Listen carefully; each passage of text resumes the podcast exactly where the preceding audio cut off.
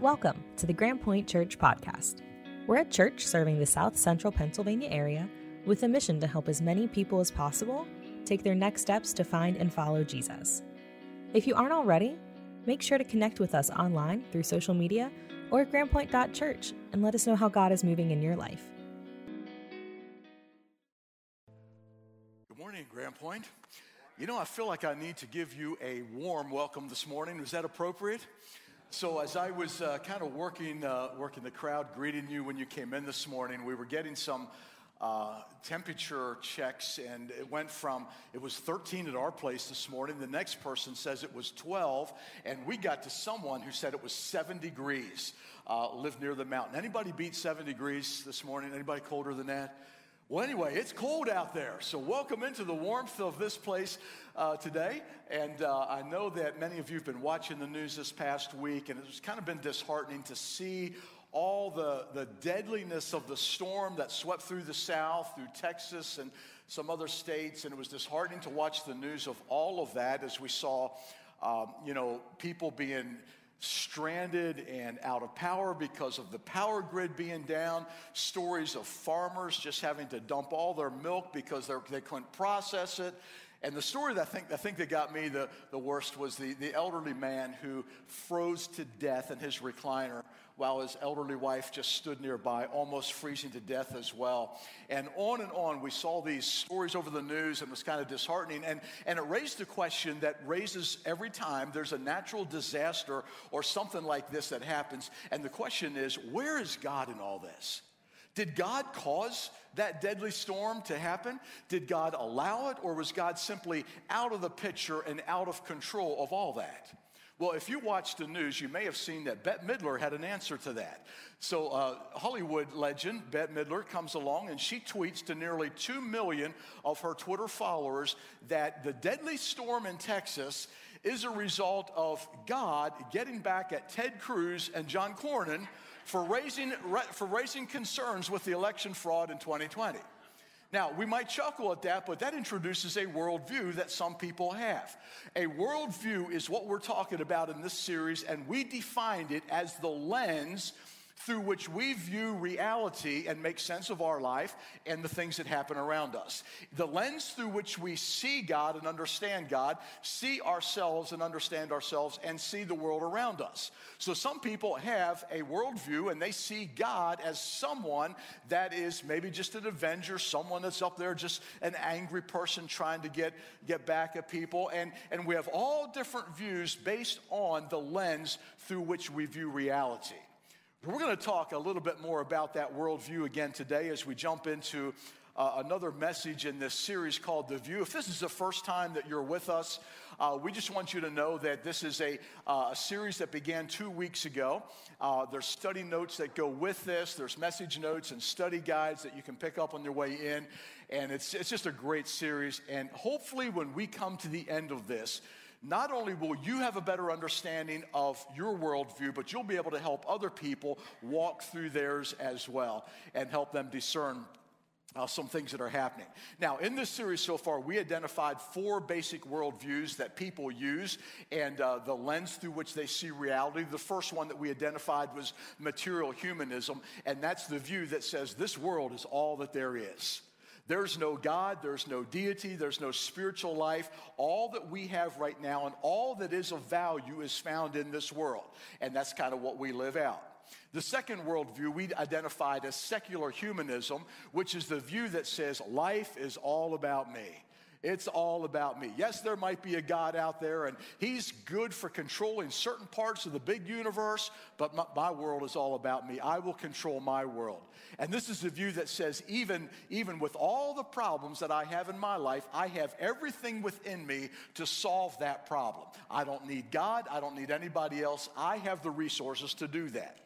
The third view that we looked at was what we call postmodernism, or as we said, we've even evolved into a post-truth, and that's the era that most of us live in right now.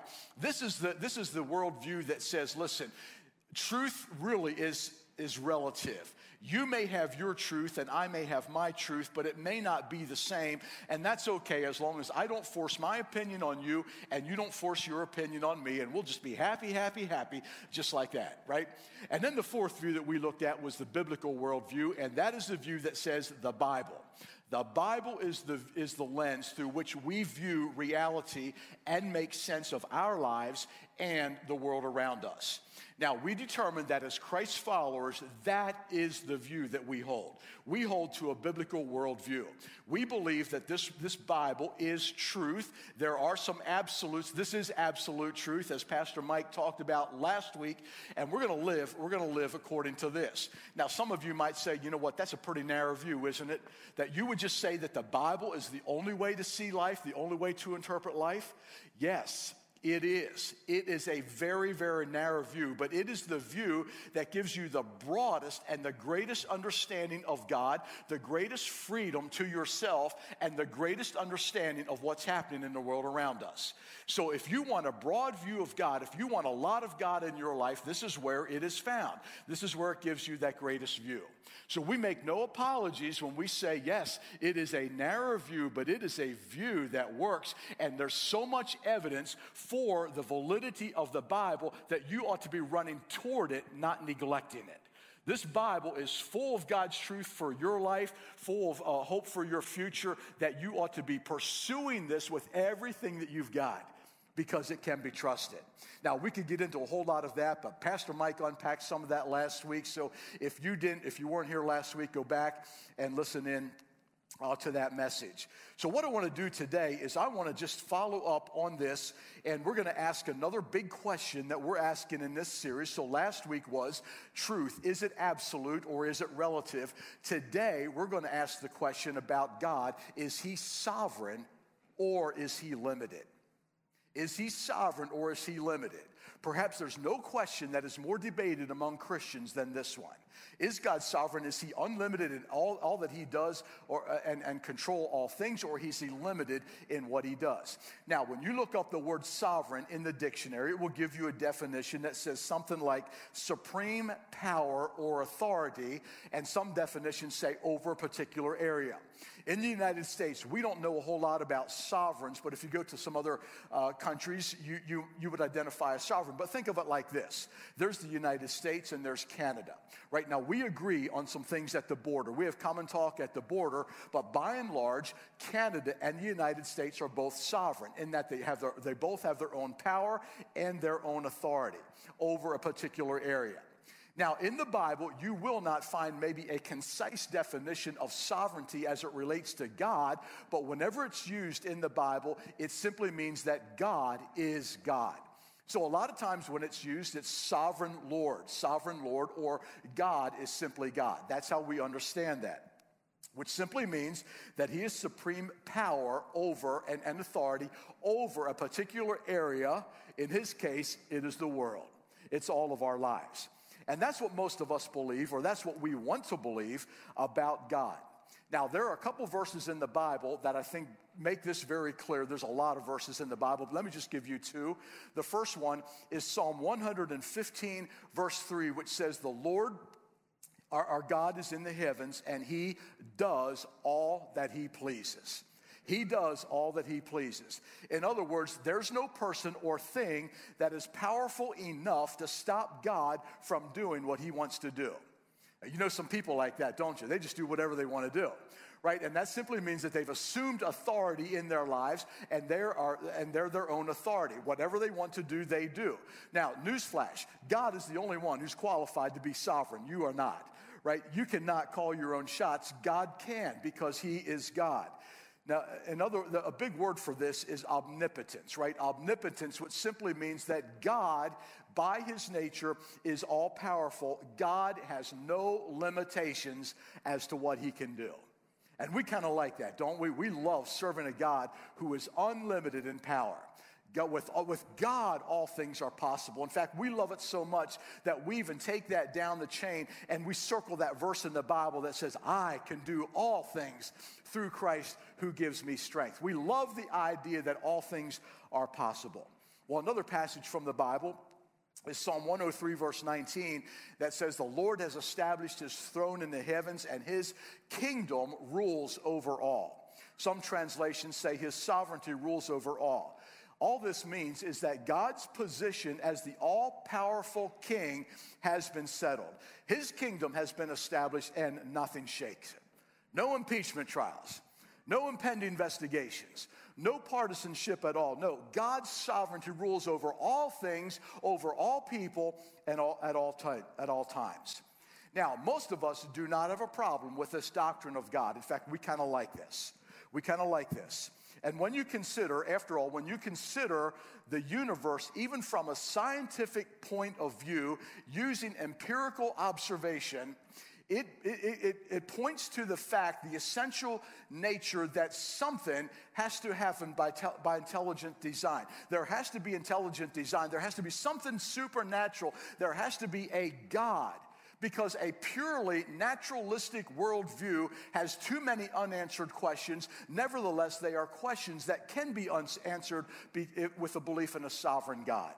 So we have no problem believing that God is sovereign over the universe, because that's out there, right? We love the fact that, yes, God controls everything that's out there in the big universe.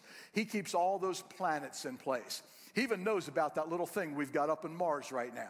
He keeps the sun and the moon and everything spinning in its orbit at just the right place. We love the fact that God is sovereign over the universe, but our problem comes with God's, when God's sovereignty manifests itself in our own lives, in the day-to-day circumstances of our own lives, where we've been, what we're going through, the tragedies that we've endured, the accidents that we never saw coming. This is where we begin to have a problem with the sovereignty of God. Yesterday morning, about nine thirty, I got a call, uh, and, and it was just to inform me of a forty-three-year-old man in our community that, that died of a sudden heart attack. Where is God's sovereignty in that? Where is God's control in that?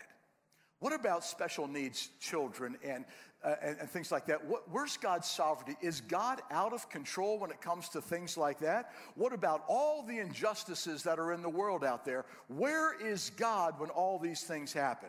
If God is really in control and sovereign over everything that's happening in our world, then I don't understand why things are happening the way they do. Because when I watch the news, frankly, it seems like there's a lot of things that are out of control. Right? When I look at my own life and see the things that I'm struggling with, that I'm going through, and maybe you do too, we, it, it's not good. It's just not good. So is this God that we're giving our lives to a God who is able to do all things and control all things? Because if he is, then why is he not doing it? Why isn't he doing it? And so this begins to raise the problems in our minds about the sovereignty of God, because if things were really as God, as we believe and as, as we say God is, then why are things so bad in our lives? And the way that you answer this question is foundational to your worldview. Steve Lawson wrote, and he said, God's sovereignty is not a secondary truth, but the very bedrock of the Bible. And the way that you answer this question, what we believe about God's sovereignty, determines what we believe about many other things in our lives. I'm going to do my best this morning to help us work through these tensions of, of God's sovereignty, because we have them.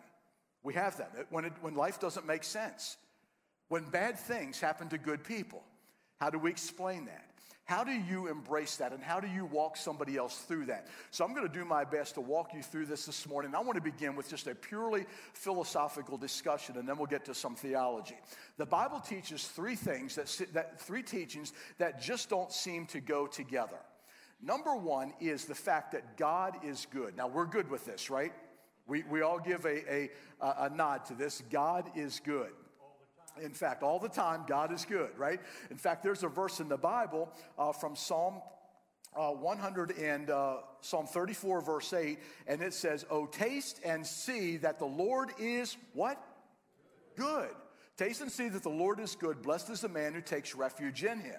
Psalm one nineteen, verse sixty-eight, "You are good and do good, so teach me your statutes." Nahum, yes, there's a book in the Bible called Nahum. Nahum chapter one, verse seven, "The Lord is good, a stronghold in the day of trouble. He knows those who take refuge in him." and Psalm one thirty-six, verse one. Church, let's say this together and say it like you mean it. Are we ready? Give thanks to the Lord, for he is, he's good. We like this. We agree with this. This is the teaching in the Bible that we embrace the goodness of the Lord. Now, this means that he is absolutely pure. He hates evil, right? That's what goodness of God means. He's pure, he hates evil, and he has to deal with everything that is in rebellion to him. That's the goodness of God. The second teaching in the Bible that we affirm is simply that God is great. We all, we all agree with this one, right? I mean, we even sang about this this morning. Great is our Lord, how great thou art, right? And we, we love the fact that God is great. In fact, there's a lot of Bible verses that support this as well, including Nehemiah chapter one, verse five, and I said, O Lord God of heaven, the great and awesome God who keeps his covenant and steadfast love with those who love him and keep his commandments. First Chronicles sixteen, verse twenty-five, for great is the Lord and greatly to be praised, and he is to be feared above all gods. Psalm forty-seven, verse two, for the Lord the Most High is to be feared, a great king over all the earth. See, the greatness of God simply means that he is all-powerful. This would be the omnipotence, that big word that we talked about earlier. God is able uh, to do all things. He can conquer anything that challenges him. Now, the third, so, so we have the teaching in the Bible that, that God is good, and there's many, many other scriptures that affirm that. We also have that teaching in the Bible that God is great, so God is great, God is good, and you're thinking the third one is, let us thank him for our food, right? That's not where we're going this morning. I know you got food on your brain, but we're not going there. We're, this is different. The third teaching in the Bible is simply this, and that is that evil is real. Now, these three teachings that we see in the Bible don't really go together, and I'll tell you why in a moment. These, they don't seem to fit.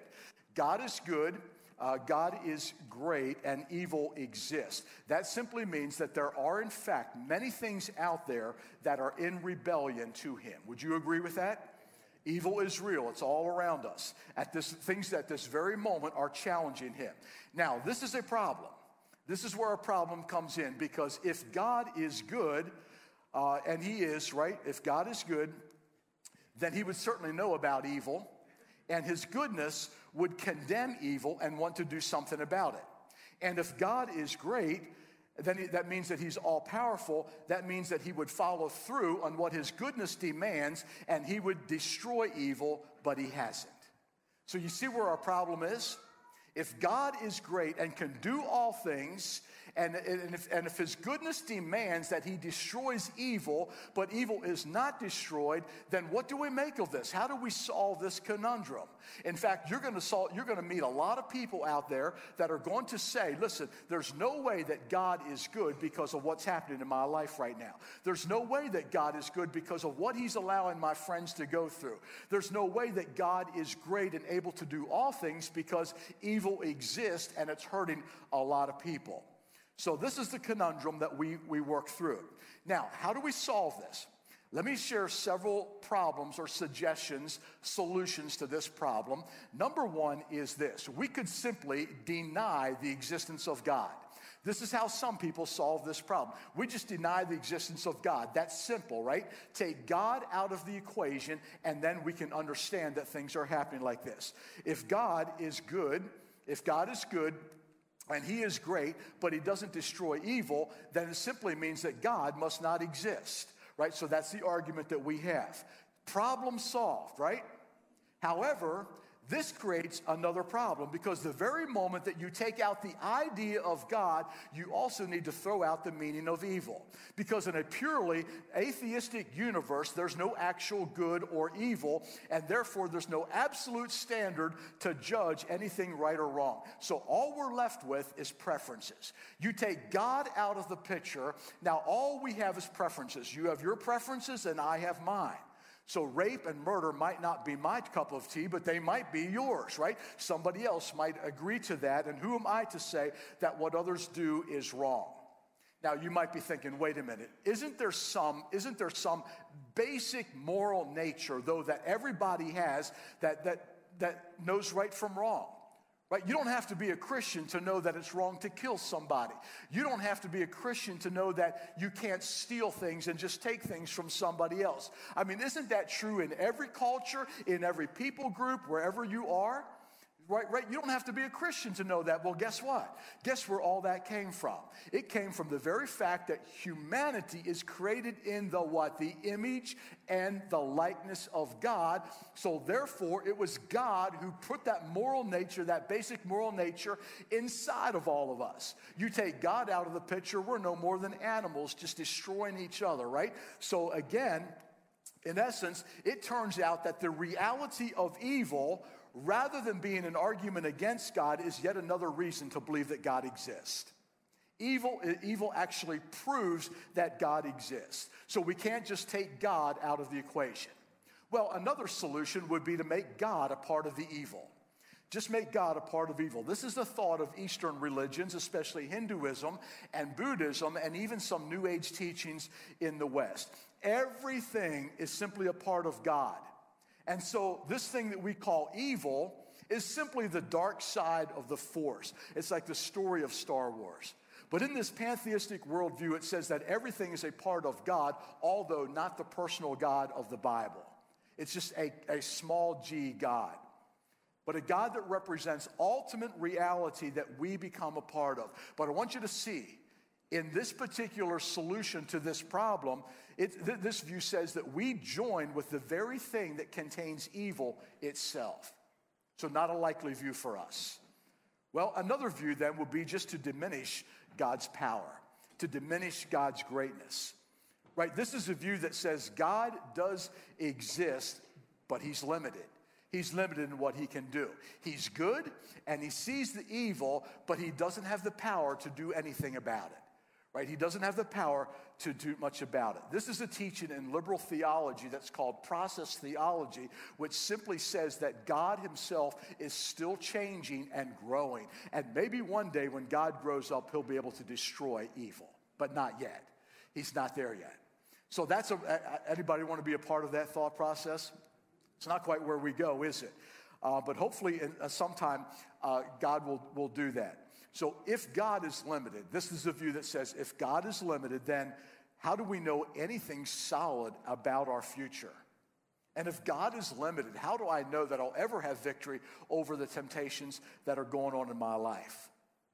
Well, there's a fourth view that yet that says let's just let's diminish God's goodness. We believe that evil exists and that God is good and he's powerful and he's able to overthrow evil, but his goodness His goodness is limited.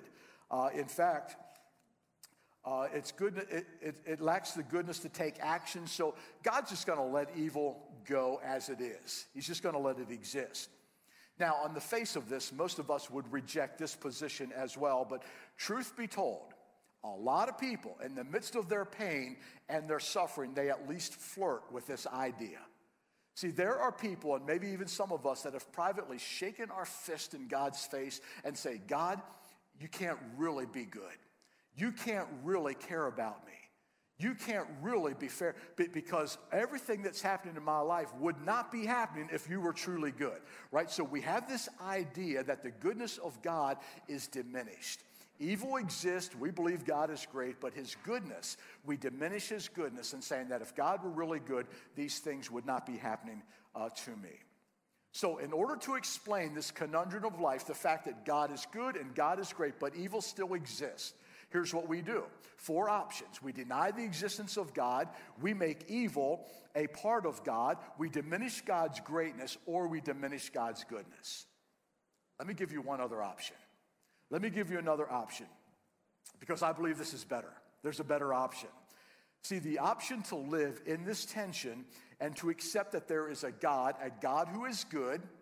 We accept that there's a God who is great. And listen to this, one who nevertheless allows evil for a season and for his greater good, his greater good.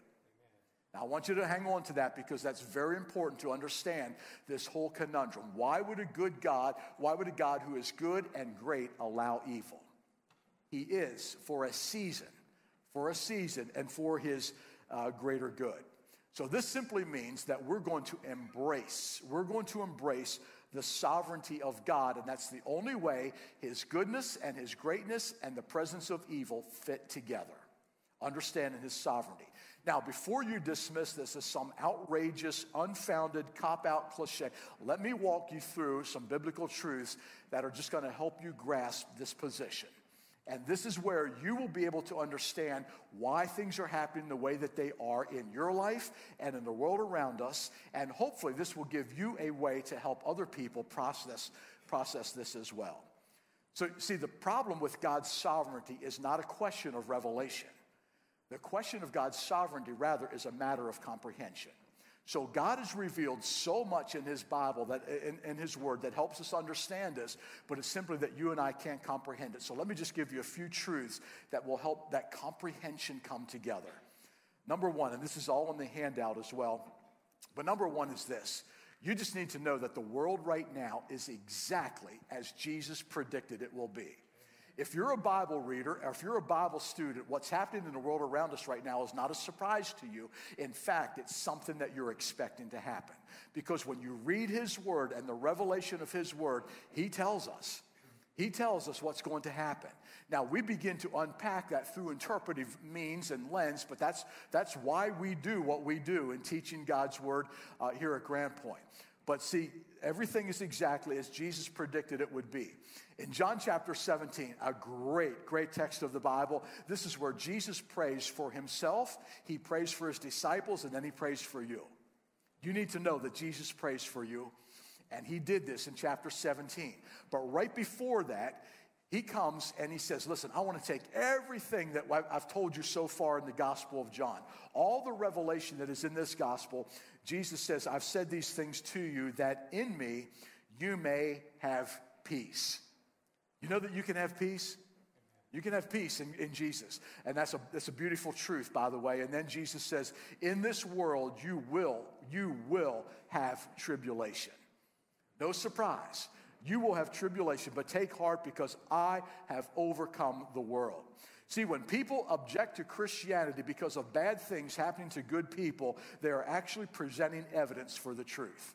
Because Jesus said this would happen. Jesus did not sugarcoat the truth. He said it exactly like it was. He said, in this world, you're going to have sorrow. You're going to have trouble. You're going to go through pain. You're going to go through suffering. Have no surprise at all when that happens, because that's what Jesus said would happen. But don't miss the part where Jesus also said, take heart, because I have overcome this world. So number one, the world is exactly as Jesus predicted it would be. Number two, evil was not created or caused by God. Evil was not created or caused by God. Now, some people believe that if God created everything and evil exists, then he must have created evil. Furthermore, it says in First Peter chapter one, verses eighteen to twenty, before the creation of the world, God had Jesus already planned. He had a Savior, a Redeemer already planned. So the conclusion is that if that happened, even before the creation of the world, before Genesis, before sin entered the world, then Jesus himself must have set sin in motion.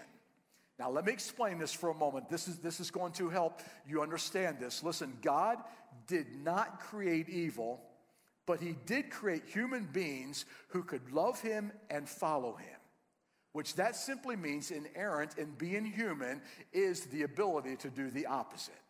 So when Adam and Eve sinned, they made a choice not to love and to follow God with their being, and they walked away from him.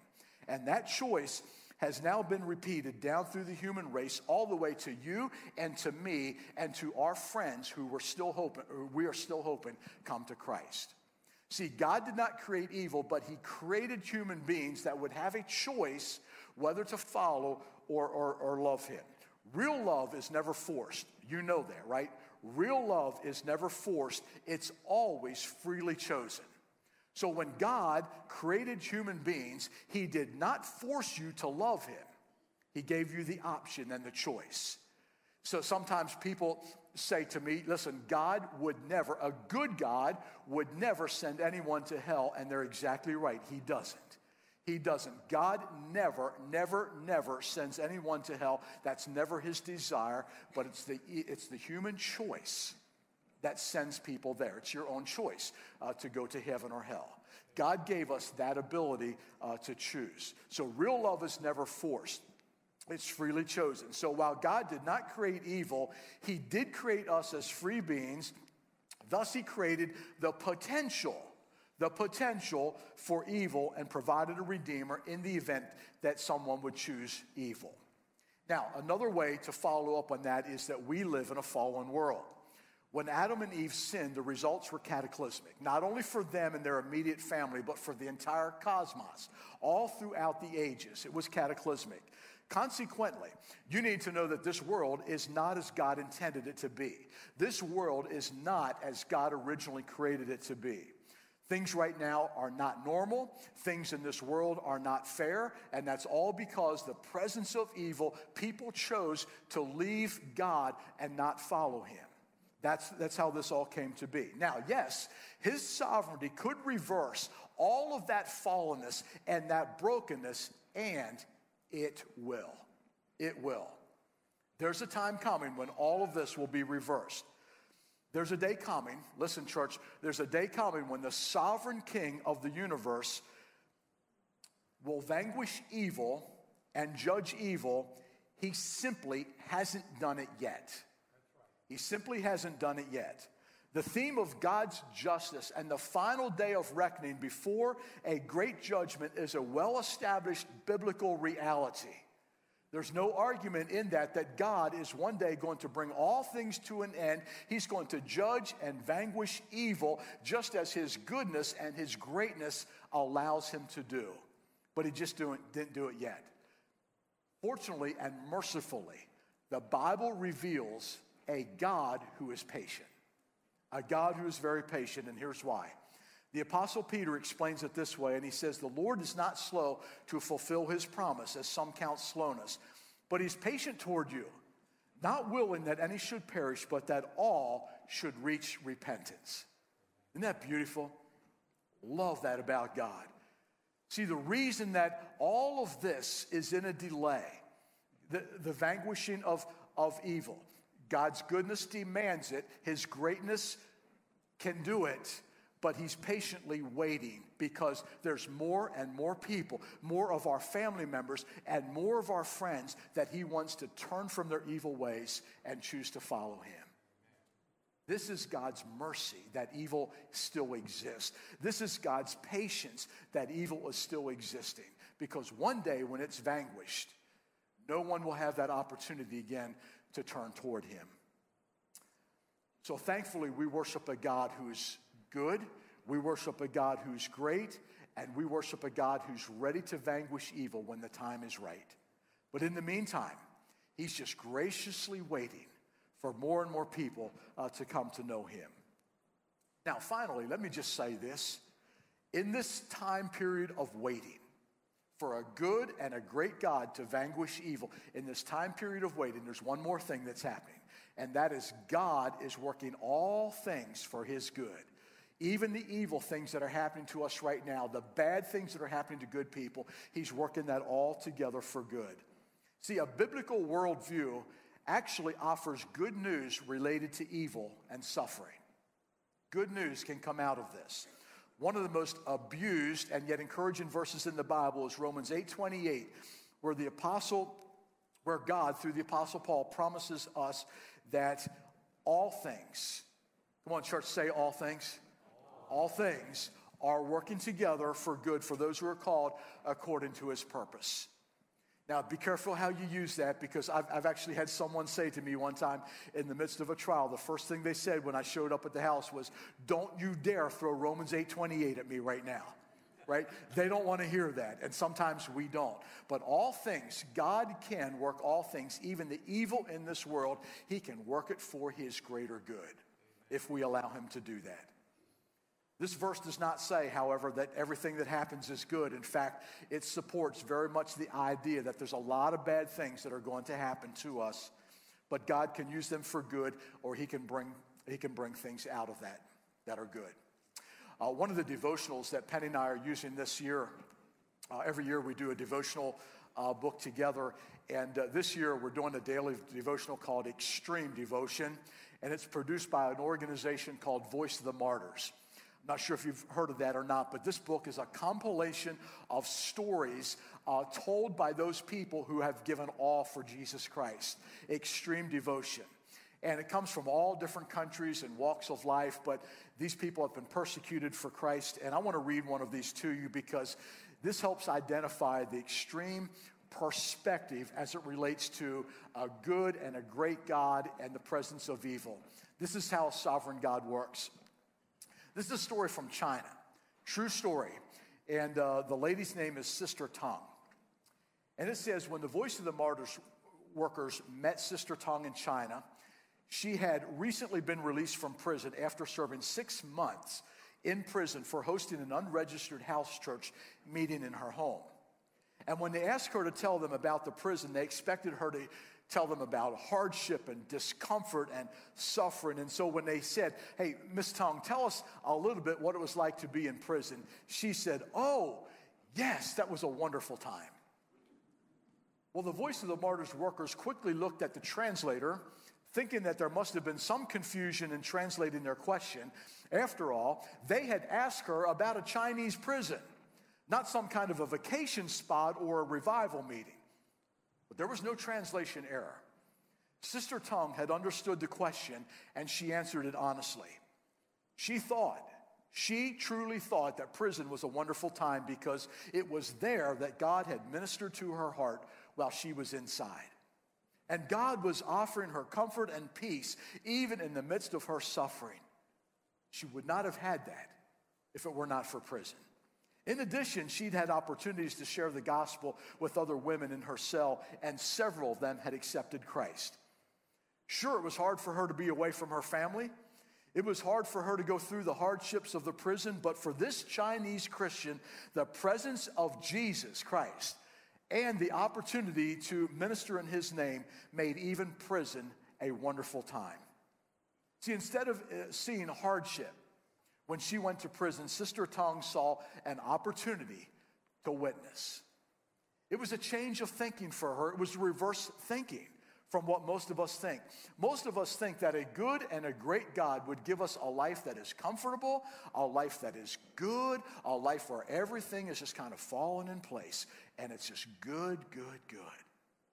But when, when suffering and hardship come, we, we associate it with this evil, and we're like, ah, oh, he, he just can't be a good God if he's allowing me to go through this. He can't be a great God. He, he, he must not be able to overcome all this because he's allowing me to go through this. I just want you to know that sometimes the hard things in life, the suffering and the pain, are the greatest and the best things that could happen to you, because it's there that you begin to understand the goodness of God and the greatness of God. That's the story of Sister Tong. What about you? How do you see God, and how do you see yourself, and how do you see the events happening in the world around you? Do you, do you see it as all the work of a sovereign God, or do you, or do you question his goodness and his greatness? See, this worldview of the sovereignty of God makes a difference on how you'll see everything that happens around you and in you. But it requires some reverse thinking. Let's watch this video.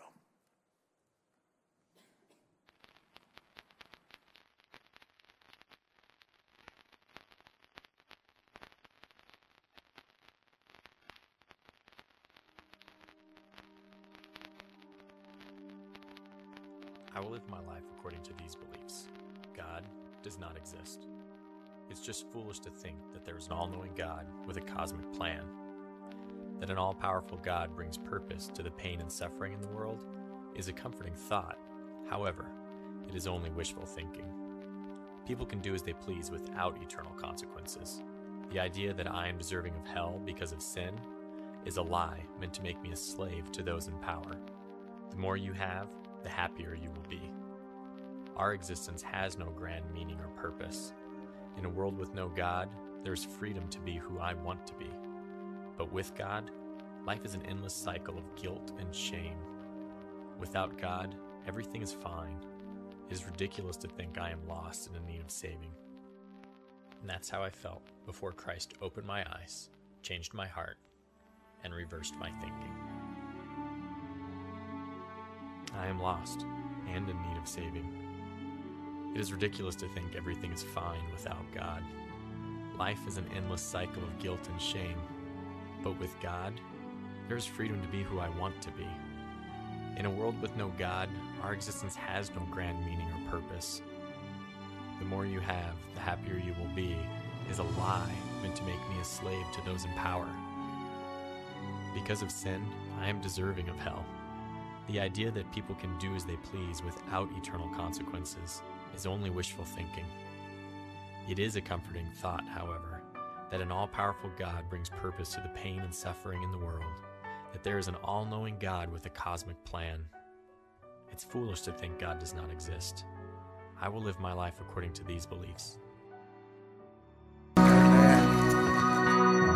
In a Lenten uh, devotion that I've been uh, working through, it says, uh, today's reading says, the Gospels show us that Jesus demonstrates his greatest power through service and his sovereign reign through self-sacrifice. In other words, Jesus was slain because he was the lion and enthroned because he is the lamb. In your moments of brokenness, heartache, and hardship, you see that Jesus Christ experienced brokenness for you so that you might experience the abundance of his reign over your life. He really has. He wants to reign over your life, and he, he will. If you allow him to do that, let's pray. God, I want to thank you that you are a God who is good, a God who is great, and a God who reigns over everything in this world, including evil. God, my prayer would be that all of us in this place today would just open our hearts to your reign in our lives so that everything that happens to us, we would just turn that back to you. Thank you for your goodness and your greatness and for the way that you're even working bad things for the greater glory of your good.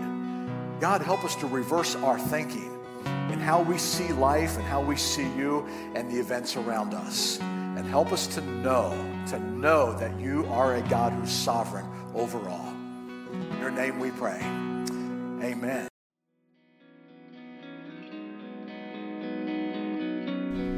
Thanks for listening, and we hope you join us for the next message in our Teach Us to Pray series.